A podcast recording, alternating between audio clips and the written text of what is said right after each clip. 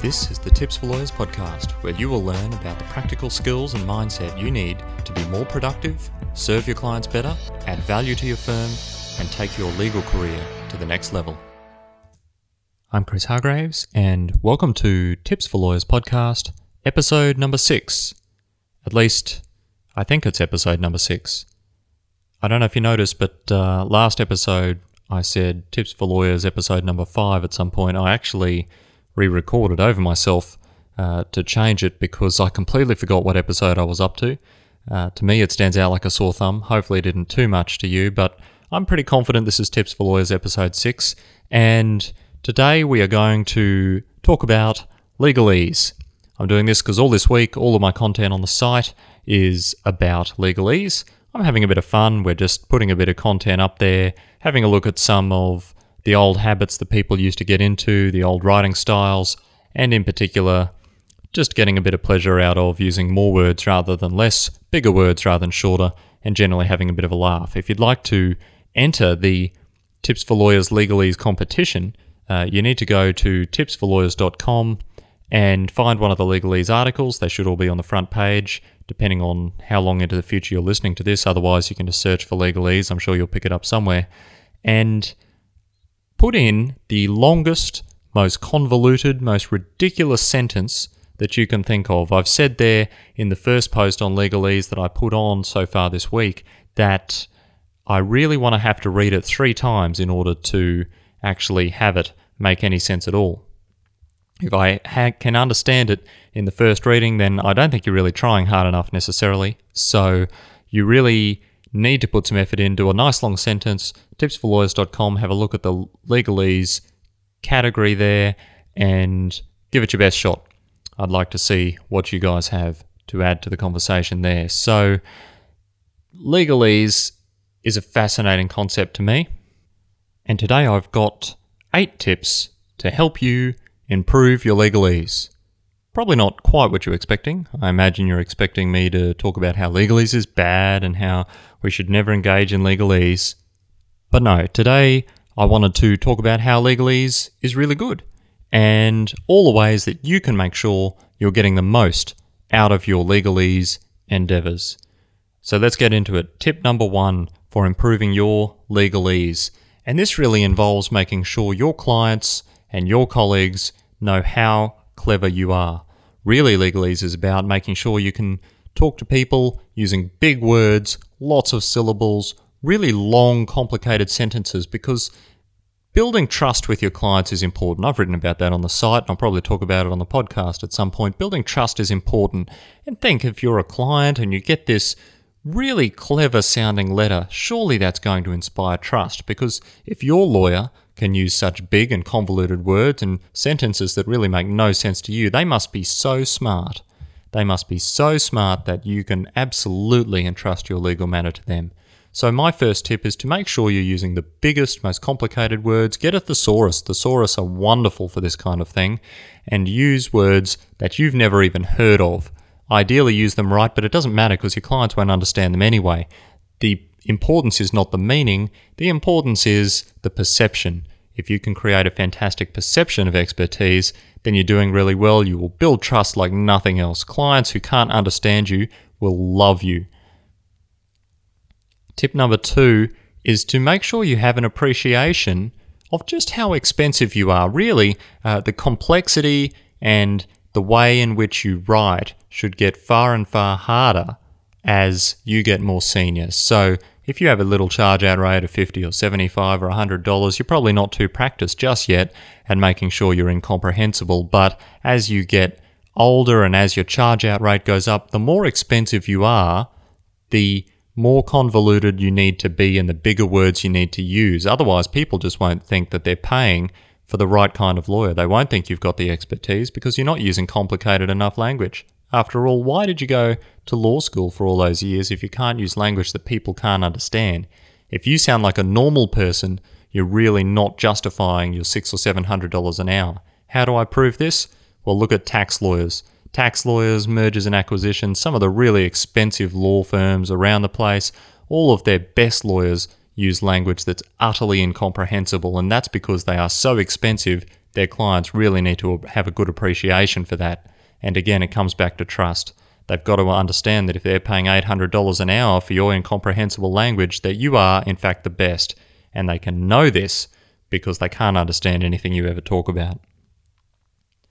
The third thing to catch on to in your quest for improving your legalese is to ensure that judges don't understand you either. Now, I know this sounds a little bit controversial, but I think really what you need to be aiming for if you're an advocate or you're arguing in front of a judge is to make sure that you speak for so long without pausing that in fact the judge has no earthly idea what your point was by the time you get to the end of the sentence.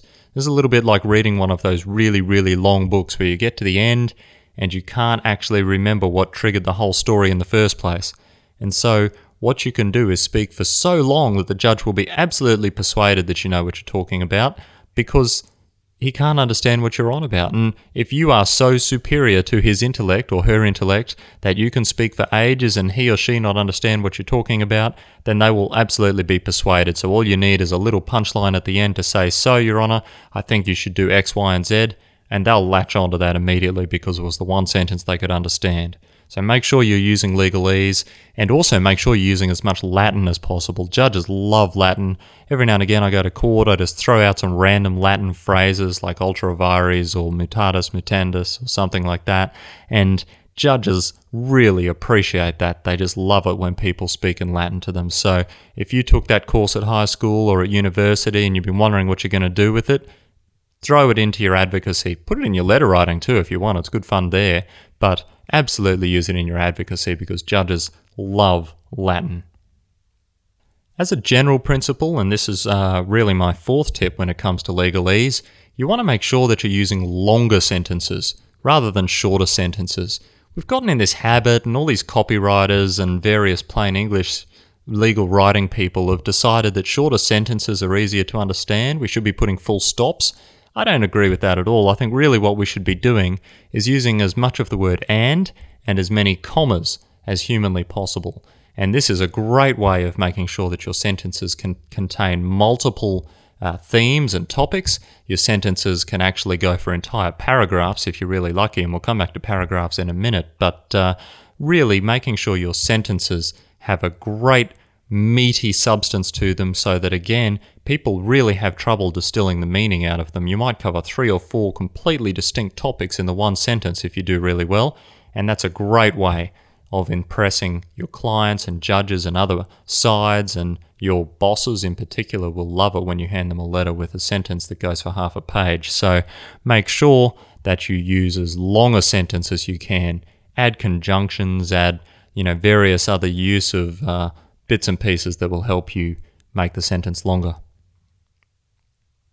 The next one, and it comes on from this, I know I said to use commas, but really that's only a crutch. As you get more senior, I'm hoping you can avoid using any punctuation of any kind. You've seen it, those great old deeds of trust and things like that, they go for pages and pages, and there's no punctuation to be seen. All of the words line up. It's just wall of text after wall of text, page after page, and they are fantastic. Those are the documents on which the laws of our various countries have been based, not these newfangled things with paragraphs and numbers and punctuation and easy to understand. No, the common law and the law of the land that has developed over time has come out of those documents that are just word after word after word, no punctuation. So, really, that's what you're aiming for. You're aiming to get to a stage where you don't need to use punctuation really at all, and that will help you achieve the first few goals we've been talking about as well. I did want to have a brief mention as my sixth tip of this new concept called plain English drafting. You've probably heard of it, you might have come across it in uni. It's really only a place for academics. You see, academics and university lecturers and various other protagonists for this kind of thing seem to think that there's some benefit in people actually understanding what you're writing, and that's really where things come to a, a divergence between them and me. I think the most important thing is that people can't understand a single thing that you're saying or a single thing that you're writing at all. And all the tips that I've given so far have been designed to help you achieve that. For some reason, they seem to think that clarity is actually beneficial, and ultimately, I think that's a bit of a myth. Like I've said, if you want to build trust, if you want to be impressive, if you want to be persuasive, and if you want to help create documents that are really the foundation of our countries, then you need to be ensuring that you're as incomprehensible as possible. Because after all, how can you have a dispute about something if it's easy to understand? And I'm a litigator, so I really appreciate it when people draft things that nobody can understand because it means that there's always an argument for a different meaning. And that's fantastic. It's good for business as well as building trust and the other things I've spoken about. So don't worry too much. I mean, people like to talk about plain English drafting, it's a bit politically correct, but really, if you're serious about your career, you can ignore those things and make sure that you get on with your appreciation of legalese. Tip number seven, and it comes back to our earlier comments about sentence structure and things like that, is paragraphing. Now, I know paragraphing and numbers and bullet points are really popular these days for reasons that I can't actually figure out. And frankly, I, I don't think they have any purpose at all. Like I said, there are so many benefits to having an incomprehensible document or an incomprehensible piece of oral advocacy that I can't see why anyone has even bothered doing paragraphing. Frankly, I think it's a bit of Microsoft just trying to get in there and help us use all their tools in different ways. I suspect they've infiltrated the legal profession a little bit. And I think really your best bet is just to go for a big block wall of text like those great documents I spoke about before. No paragraphs, no numbers, no semicolons with dot points under them or things like that. They serve no purpose other than to bring clarity. And like I've said, clarity is overrated. So make sure you're not using any of those tools designed to bring clarity to the document because at the end of the day, if people can understand it, they can understand the things you got wrong as well. So make sure you're aiming for those nice long, meaty paragraphs to accompany your nice long, meaty sentences. Final tip for today, and really it's just so you have an understanding, is you've paid a small fortune for your law degree, or you're in the process of paying a small fortune for your law degree, and frankly, why did you do a law degree if you just wanted to sound like a normal person? I mean, normal people don't need to understand the law. It's lawyers who need to understand the law. If you want to build trust with your clients, you need to be as incomprehensible as possible. So don't go throwing all that money down the drain that you've spent on your legal education by not using the delightful language from 150 years ago that you've been reading about. Absolutely pack it in there. It doesn't matter if people use it now because, like I said, it doesn't matter if they understand what you write at all. Those are my tips for today. That's what I wanted to say about legalese. Just in case you didn't actually pick any of that up, uh, this was a sarcastic podcast. I was uh, I was just going on the celebration of legalese theme. I wanted to give you some interesting thoughts, and just in case anyone was prone to a few of the things I've spoken about, I do not, in fact, recommend anything I just said. Legalese has a number of characteristics and it does creep in all the time. Some of those things are, in fact, inherent in what lawyers do. We are traditionally pretty bad at plain English drafting, but uh, hopefully, if you've listened to it, firstly, you got a little bit of a laugh. Maybe you found yourself nodding your head a couple of times. I wasn't actually trying to be persuasive, but I was just making some stuff up that sounded a little bit persuasive. This is my contribution in the podcast to my legalese celebration on tips for lawyers. I hope you enjoyed it. You can find the notes and a few uh, bits and pieces for Legalese Week at tipsforlawyers.com slash episode 006. At least I hope that's right, like I said. And that's all I've got for today. Slightly shorter podcast for this time, and I'll see you next time.